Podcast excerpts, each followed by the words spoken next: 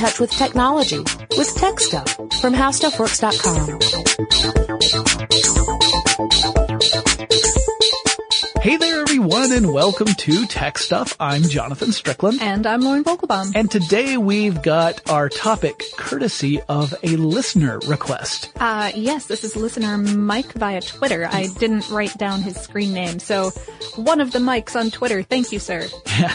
And said, have you done a podcast on gene therapy? Is that something that uh, at Blow the Mind would do instead? That's uh, stuff to blow your mind. That's the Robert the, and Julie. Yeah. Robert and Julie doing their uh, their science podcast and we really, we've talked about gene therapy a little bit, uh, on tech stuff in the past. We've never done a full episode on it. We've also talked about it on a sister podcast, the Forward Thinking podcast. Uh, right along with Joe McCormick. We, we did a, a really great introduction of what genes are and some of the really interesting cutting edge stuff going on in gene therapy. So if you would like to listen to that, we, we highly recommend it. We think that we did a pretty excellent job. Yeah. Yeah. The fact that we had Joe there to, you know, put facts in between the jokes that I made and the shaking of Lauren's head, it really was different from a tech stuff episode. No, I, yeah, of course, I'm proud of all the work we do. And that one was a great show, but we're going to give an overview of what genes are and some of the actual technical ways that uh, scientists and doctors are working with gene therapy right now because in the forward thinking episode,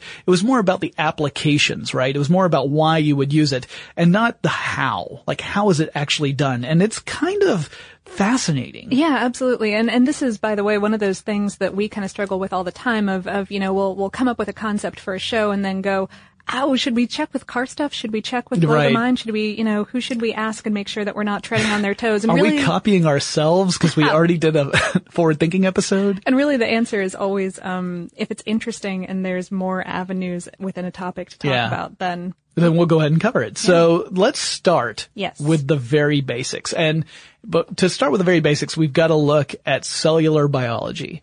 Uh, so anyone who is currently in middle school is going to be able to go on about this at length. I actually had to go back and look up all this information because middle school was a long time ago for me.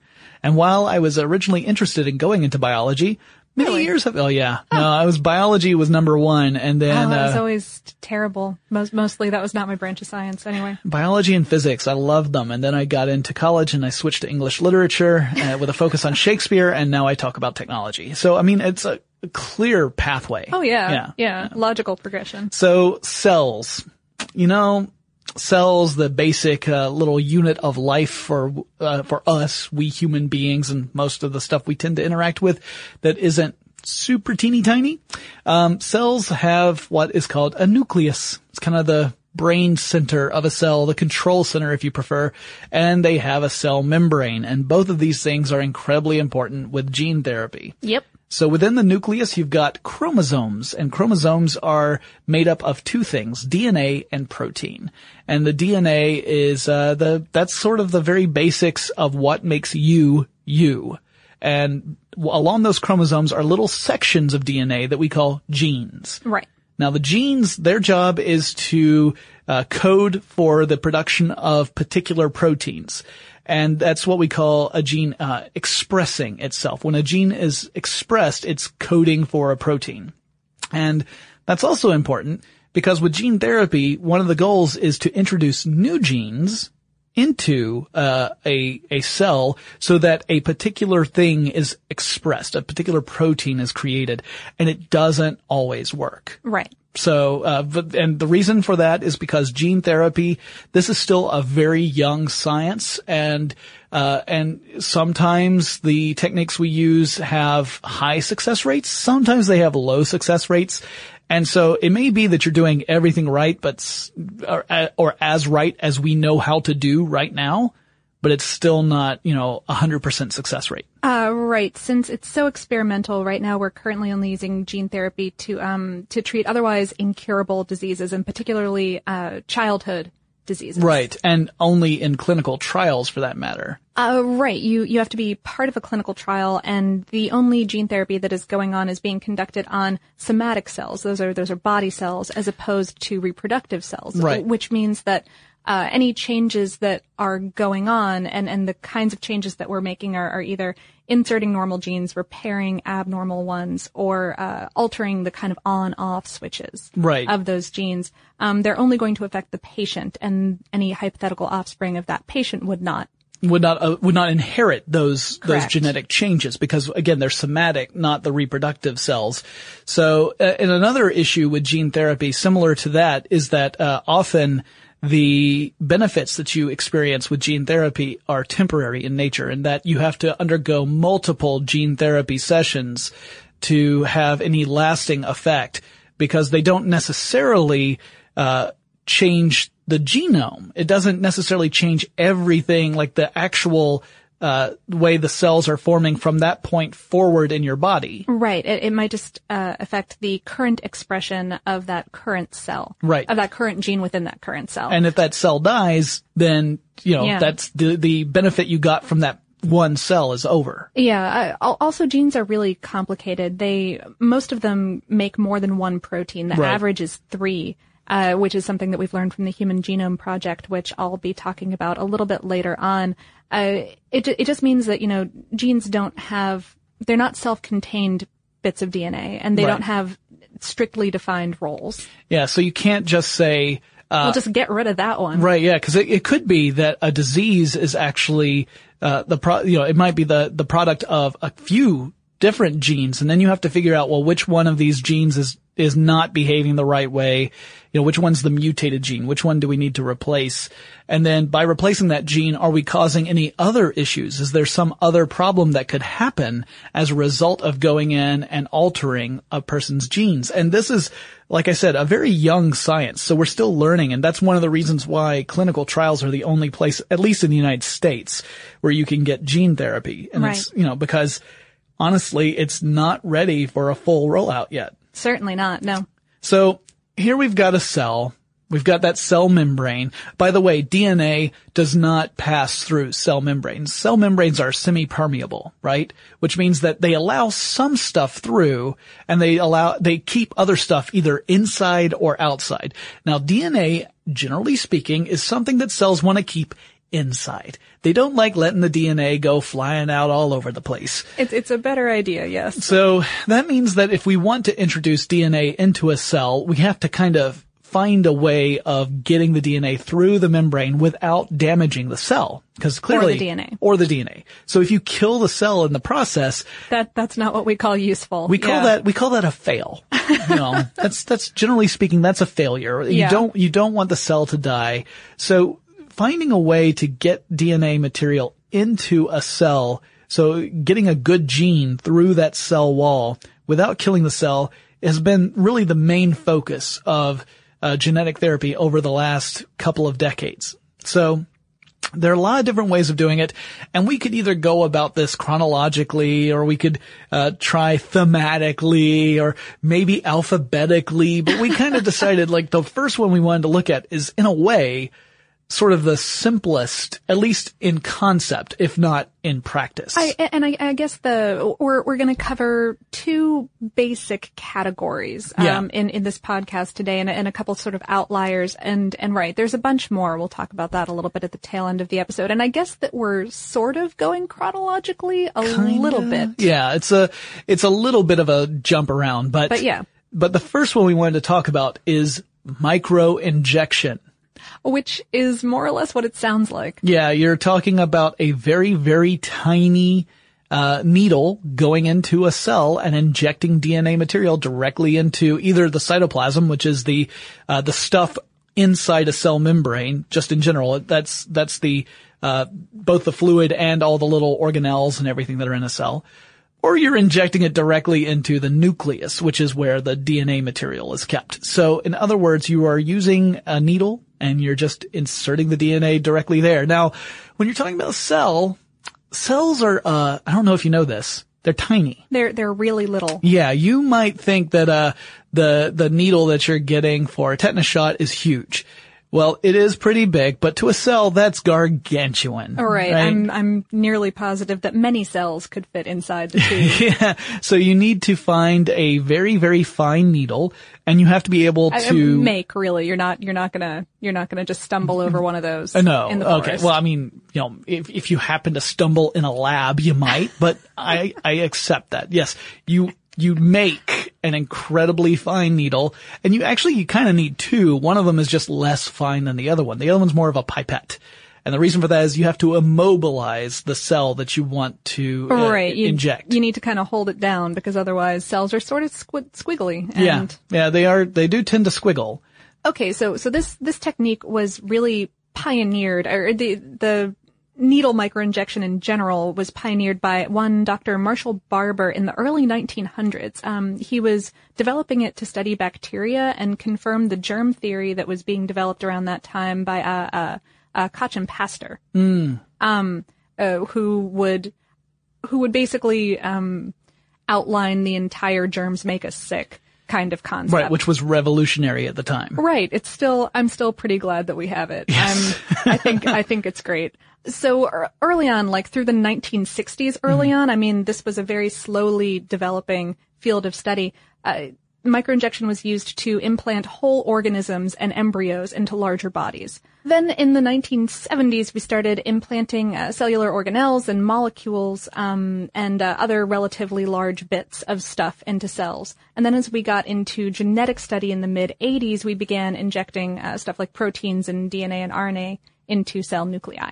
Right. So it, it obviously took quite a while and the, the general process, again, at least conceptually is simple. You hold the cell still and then you inject the stuff into it. Yep.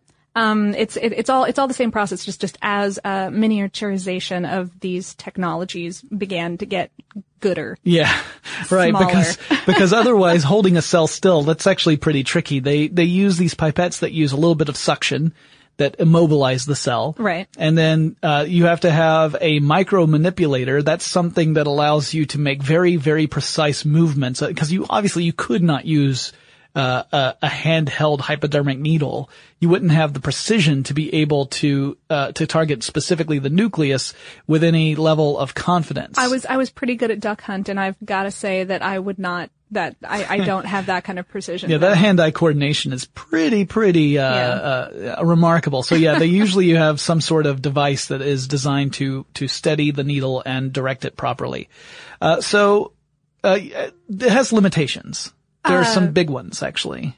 also in order to really use this technology, we, we would have to start getting into the um, what we learned through the Human Genome Project, which um, which didn't really get started until the 1990s. I mean, it, it came about after the atomic bomb project in World War II, actually, because uh, Congress charged the Department of Energy's predecessor agencies with um, studying and analyzing uh, genome structure, the replication damage and repair, and, and consequences of genetic mutations. Um, so, you know, especially those that were caused by radiation and the chemical byproducts of of nuclear Warfare, energy yeah. production, right? Right. So, um, uh, the the Genome Project completed its initial research a couple years ahead of schedule in 2003, and um, that's basically where where we got most of our information. You know that that that, that is the spawn, the, the the dawn of gene knowledge. Right. You know, without that, obviously we couldn't make any, um, any knowledgeable decision about how to go about this at all, right? We wouldn't know what was wrong, much less how to correct it. All right, and so that's that's why really everything that we're that we're talking about has happened in the past like two decades. Yeah, it's pretty exciting stuff. So this one does have microinjection does have some uh, drawbacks. A big one is that you can't really conduct this uh, in vivo, meaning within the body of a patient, because you can't you can't immobilize the cells. You can't really use the micro manipulator to inject something directly. All this kind of stuff tends to be done in a laboratory in a special lab dish. In in vitro, aka Yeah. in the glass. Right. Yep. You usually have a solution and you end up using a little pipette to immobilize the particular cell you want to. Uh, to to manipulate. And now a lot of times they would use bacteria for this sort of thing. The idea being that the bacteria would then transmit the DNA to other cells. But we'll talk more about that in probably a future podcast. It's it's really kind of immaterial to this. Uh, there was another downside. It's that you have to do it to one cell at a time, which is not terribly efficient. Nope. And another uh, drawback to this approach is that you have to be really careful exactly where you inject that DNA. Uh, they found out that if they injected the DNA into the cytoplasm, it was far less uh, effective than if they injected it directly into the nucleus. Or possibly because the um, electrolyte solution in the cytoplasm uh, was uh, degrading the DNA before it could do anything useful. Right. So, you know, just like we said earlier, that just because you put a new gene into a cell doesn't necessarily mean you're going to see that gene express itself or be effective. But they found that it was much more effective if they did inject it directly into the nucleus.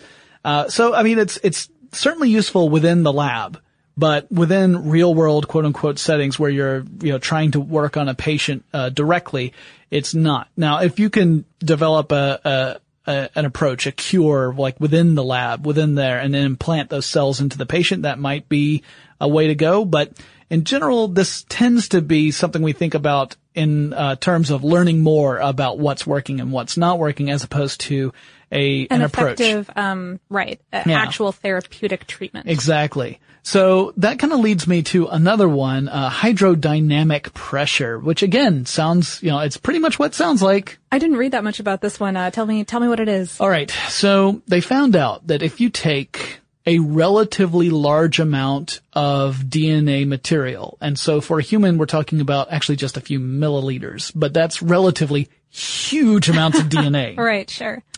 And then you take a needle and you insert the needle into a blood vessel inside that person. And then you inject that relatively large amount of DNA very quickly into that blood vessel. Then this, uh, the hydrodynamic pressure will cause cells along the, the blood vessel's walls, the endothelium, that's the, the layer that, The lining. yeah, the Uh-huh. lining. Uh, it'll cause them to become more permeable, as well as the parenchyma cells or parenchyma cells. Now these are like tissue cells. So this is like the cells of stuff that actually does work, depending upon whatever you know organ you are targeting. Okay. So let's say it's the liver. All right. Well, they found that it also increases their permeability. So if you have that DNA material and you inject it very quickly into the blood vessel, then you can end up uh, having a lot more of that Uptake. yeah, it ends up um, a lot more cells are going to accept that DNA, and potentially you will start getting that gene expression you're looking for. Um, couple of other downsides to this. Now they they've been using this with lab animals, not with people. All right, so this is not something that's been tested on people, but they've tested on mice and rats. And it never got to the human stage because Well, because uh, they found out that sometimes this uh, causes some uh, cardial problems, some car- And cardial and respiratory arrest. Yeah, yeah. So it, it- when they would inject uh, the the vein along the tail of these critters, the mice and the rats, if they did it with a mouse. The mouse would start to seem to have trouble breathing for a couple of minutes and then recover and everything seems to be okay. Rats could sometimes stop breathing entirely and they found that by massaging the abdomens they could, uh, Oh. re- they could, uh, they could, uh, end up getting the rats to, you know, kind of start breathing again. But they discovered that using this approach put a lot of pressure on the animal's, uh, cardiovascular system, and that it would cause uh, everything from labored breathing to uh, uh, irregular heartbeat. Uh, they also discovered that the animal's livers were expanding sometimes up to 240% of their original size. Uh, I guess that weirdly makes sense. Yeah. Um, I mean, in terms of, of liquid uh, well, yeah, processing. You're essentially you're essentially overloading the system, right? You know, and uh, and so none of these um, issues were permanent unless, of course, the animal did not survive that initial reaction. Mm-hmm. But the animal survived. Then their various systems would return to normal, like their breathing and heartbeat would return to noble, normal within a couple of minutes. Uh, their liver would go back to being normal size within about half an hour, and some of their other systems would take up to two days or a day and a half or so to get back to normal. But they started to, they also would uh, very frequently start expressing whatever the gene was. So, Well, hey. that, in front that side, it was a success. So, so, so all of these so far have been interesting, um, but perhaps not the best way to actually treat human patients. Right. Um, we've got a couple more to talk about, but first, Yeah, let's take a quick break to thank our sponsor. All right, we're back. So we've talked a little bit about a couple of different approaches that may we may never see used uh, as far as uh, human applications go. I mean, there are, there's work in hydrodynamic to try and make it a something that we could use with human patients, but uh, anything that would put that much stress on your cardiovascular system for someone who's already trying to undergo medical treatment is definitely not going to be the first choice, right? right? No, So let's talk about, um, well, let's talk about zapping cells. I was just thinking, you know, if we can't, if we can't really stab a needle into a cell, if it's inside a person, and if we can't really expect to jab a bunch of liquid into a blood vessel and possibly cause a heart attack, maybe we could just shock the heck out of them. Uh, yeah, that is clearly the next logical step. um, no, no, but actually it, it does make a lot of sense. Yeah, because I mean, we've got those membranes. They're Right. not going to let that DNA just go right on in. So how do we convince it that we need to get this DNA from outside the membrane inside the membrane? Uh, right. Uh, okay. And one of, one of the really cool and important facts about cells that, that you, that you need to realize here is that cell membranes are basically insulators that are separating two charged regions. The, uh, the electrolyte or ionized solution inside the cell Mm-hmm. and the electrolyte solution outside the cell. So, so they can, they can act as capacitors, basically. Right. They have, they have capacitance. Right. They do have capacitance. And if you overload that capacitance, things go wonky. Stuff happens. Right. So if you do it at the right amount of, of charge, then it ends up creating these pores, these, these temporary pores, P-O-R-E-S. So you get these little holes that form in the membrane and it's temporary. They will actually heal back up once. Within, uh, like half an hour or so? Actually, actually just a few minutes. A few minutes, normally. okay, cool. Yeah, within a few minutes after zapping them, assuming that you're zapping them with the right amount of electricity, because that's really important. Yes, that's Um, key.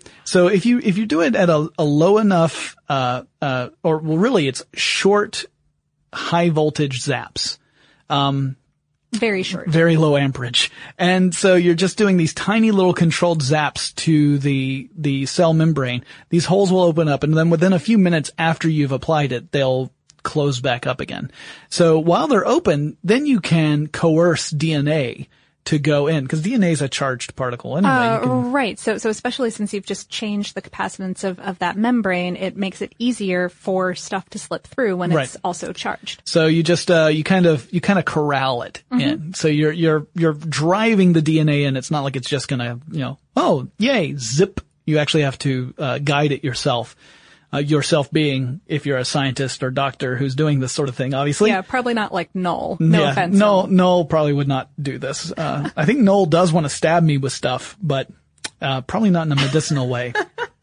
anyway, this is called electroporation. Obviously, you you got the electro and the poration. You got the making the pores, pores. so it all makes sense when you know what's going on.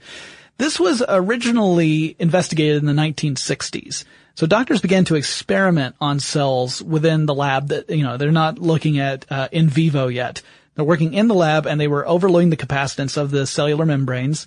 They were just introducing small amounts of electricity. Actually, originally what they were doing was they were using uh, equipment called electrophoresis apparatus. And electrophoresis is the manipulation of charged particles through a solution. Okay. So if I have a solution that's neutrally charged and I put some charged particles in it, like some negatively charged particles, let's say, and then I generate uh, a negative charge and move it close to those particles, it's going to push them away, right? Because Sure. like charges repel one another. So you can actually move stuff through a solution this way, and often in chemistry, this is used to separate materials out from a solution. And in this case, it would be to convince DNA that needs to go through that gigantic gaping hole in the cell membrane right in front of it. And uh, so what they did was they took this equipment that was meant to just guide charged particles, they short-circuited it on purpose and tried to use it to zap a cell wall. So obviously with this approach, it wasn't what you would call precise. So, uh, but Uh, they, they, no. they, they saw what the effect was, but it wasn't fully controlled.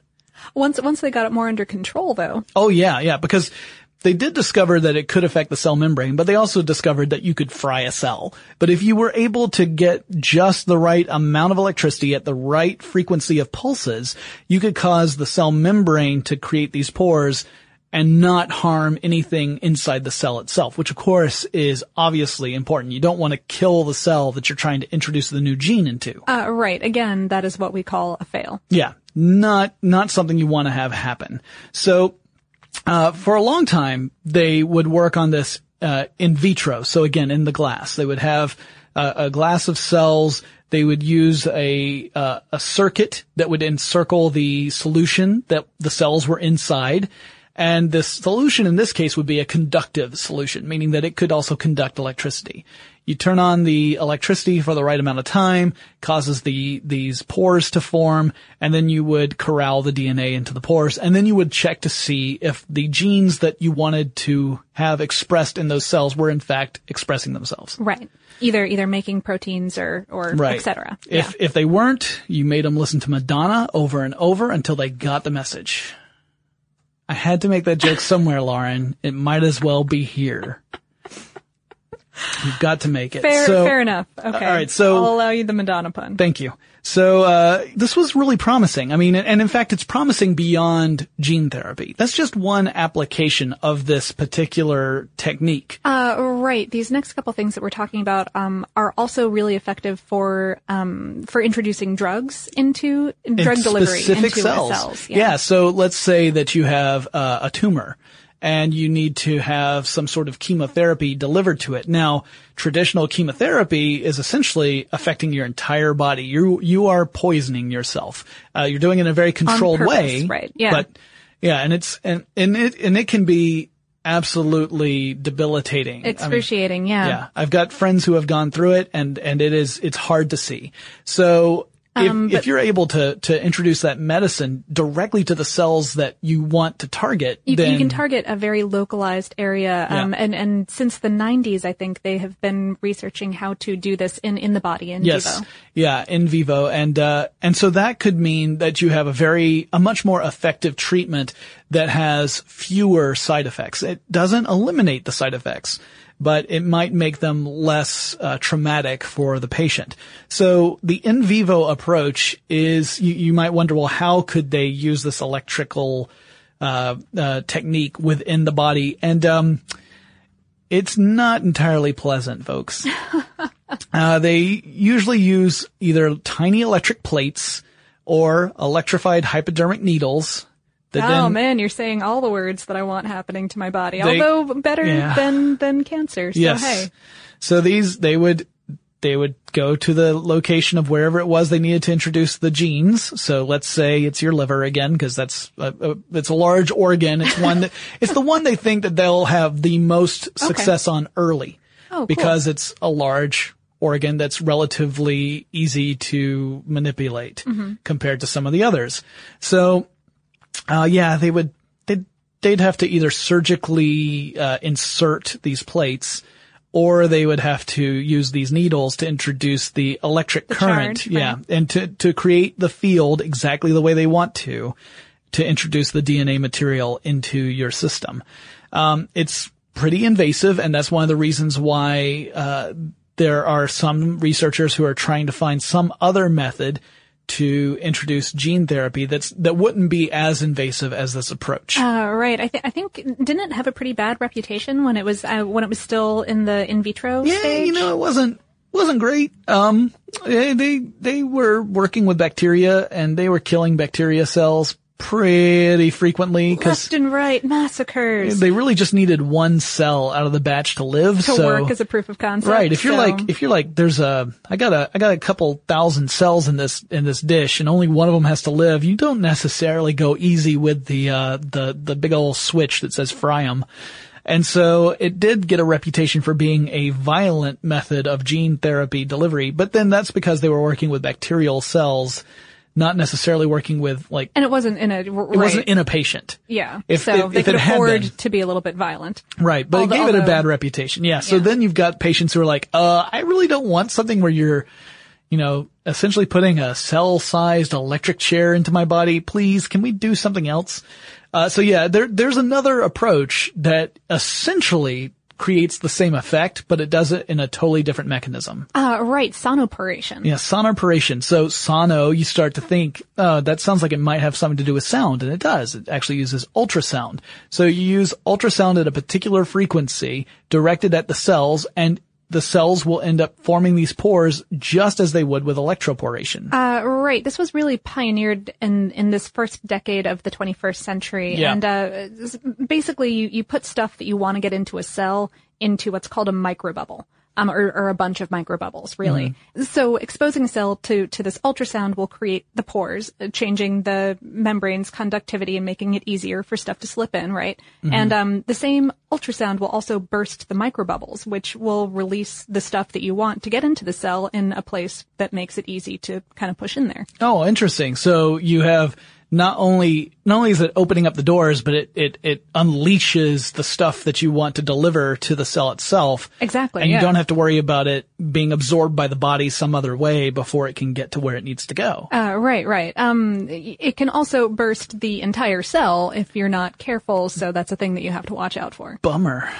yeah, it, it, although from what I understand, uh, a lot of uh, scientists refer to this as being much less invasive than the electroporation in vivo approach. Oh, sure, sure. Well, any anytime that you're talking about ultrasound, it's something that can be applied um, externally. Yeah. Yeah, So which is pretty cool. I mean, I've actually seen ultrasound also being uh, suggested as a means of directing nanoparticles to go straight to particular cells. So it's like having a nano-sized RC car moving around the body.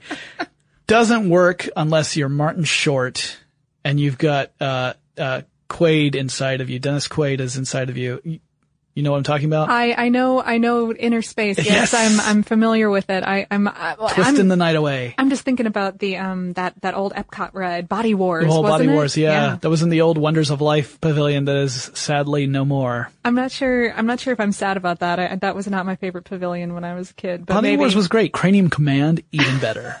Guys, i- all right, Disney fans out there who know what I'm talking about with Cranium Command, write in and tell me whether or not you loved Cranium Command, because honestly, that is one of those attractions I wish Disney would bring back. Also, if anyone here happens to say work in the advertising department of Disney, um, call us because we, we will clearly do Disney ads. Yeah. so getting back into the actual uh, gene therapy. So there are other methods we could discuss. There are a lot of things called viral vectors, and you might wonder why why would you ever use anything that has the word viral in it? Well, uh, well, there's there's a bunch of different of different vectors that you can use, um, and, and and viruses are one of them. And this is so fascinating to me because you're using um, really virulent viruses, Yeah. um, the the the kind like like HIV or herpes, Right. um, in order to you kind of scrape out all of the harmful. Uh, DNA contained inside of a virus and put in whatever you want to get into a cell. Right, and that sometimes can be RNA, it can be DNA, or it can even be uh, a chemotherapy drug, like we said before. And the proteins on the outside of the virus, on, on the virus shell itself,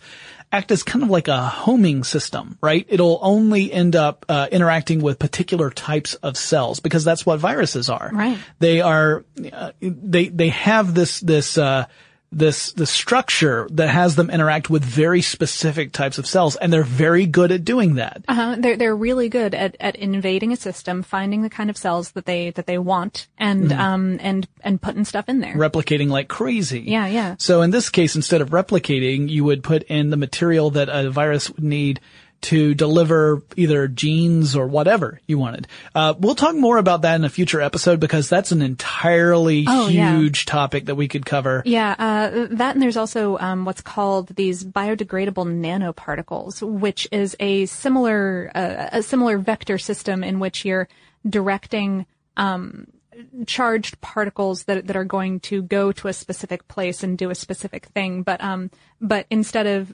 being kind of piggybacking on a virus, you're you're doing it with with nanoparticles that can be can be controlled through the properties of those particles. Gotcha. So it's so it's a synthetic approach that kind of mimics what the virus does, but allows us to have an external control system where we say this particle we want to go here. Right. And then it can do what it needs to do. There are other approaches that we could talk about and probably will talk about in future episodes. For example, impalifection. Uh, does this have anything to do with staking vampires? It does not.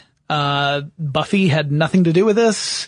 No, but it, it's pretty much what it sounds like. You know, you're impaling stuff and you've got the right material on whatever it is you're impaling. So let's say that, uh, let's say that you're, you've got a cell that's the size of uh, I don't know, Spike.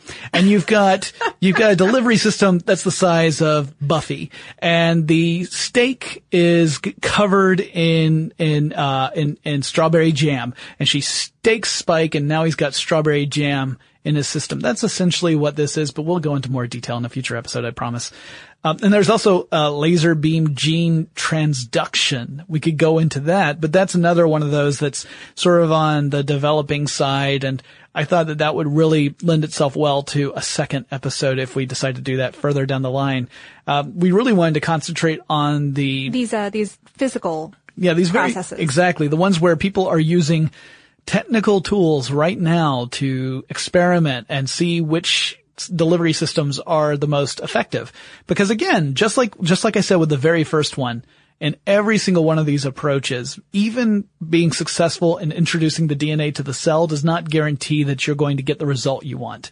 Right. So it's one of those things that we're still learning those basics. Yeah, and you know, it's it's really it's really scary. Um, and, and a lot of the things that I've that we've talked about, I feel like we have ended on on notes of, of like, and that's terrifying because, um, but it's also incredibly promising. You know, like I said at the beginning of the show, especially for children that have incurable, terrible genetic diseases mm-hmm. that really have no other way of receiving therapy. This is uh, this this is their best shot and it's wonderful. Right. Yes. And, and, while we're talking about just like you were saying, like these high risk approaches, the risk is going down over time right. because we learn more and we yeah. learn how to how to apply it more effectively. So I personally think this is a, a very promising area. And uh, you know, we didn't even touch on gene therapy to do stuff like give you crazy awesome pecs or something, you know, like. yeah, none of the sci-fi Yeah, things. there's, there's plenty, we could do an entire episode about that too, about, alright, well let's assume that we have perfected gene therapy, uh, applications. Now we're able to go beyond just the medical approach. And, and we all either, um, look like Ethan Hawke or can shoot bees out of our hands. Yeah. Dogs would bark and bees come out. Um, fantastic. Well, I look forward to our Wicker Man future. Uh, no, this this really is an interesting topic. It was certainly something that I I found fascinating as I researched more and more about it because uh, I, I had heard the terms. I knew in general what was going on, but I didn't know from a technical level or even a cellular level exactly what was happening and it's pretty exciting stuff. So I'm I'm very interested to see how this field develops over time. I'm hoping within our lifetime we start to see some of these diseases just get eradicated through gene therapy. All right, so guys, if you have any suggestions for future episodes, you've got some sort of topic you think we should cover, and maybe your name is Mike and you know how to use Twitter, you can get in touch with us on Twitter, Facebook, or even Tumblr. We are Tech Stuff HSW at all three of those locations. Or you want to go old school and email us us, hey, you can do that too. Our email address is techstuff at discovery.com and Lauren and I will talk to you again really soon. For more on this and thousands of other topics, visit howstuffworks.com.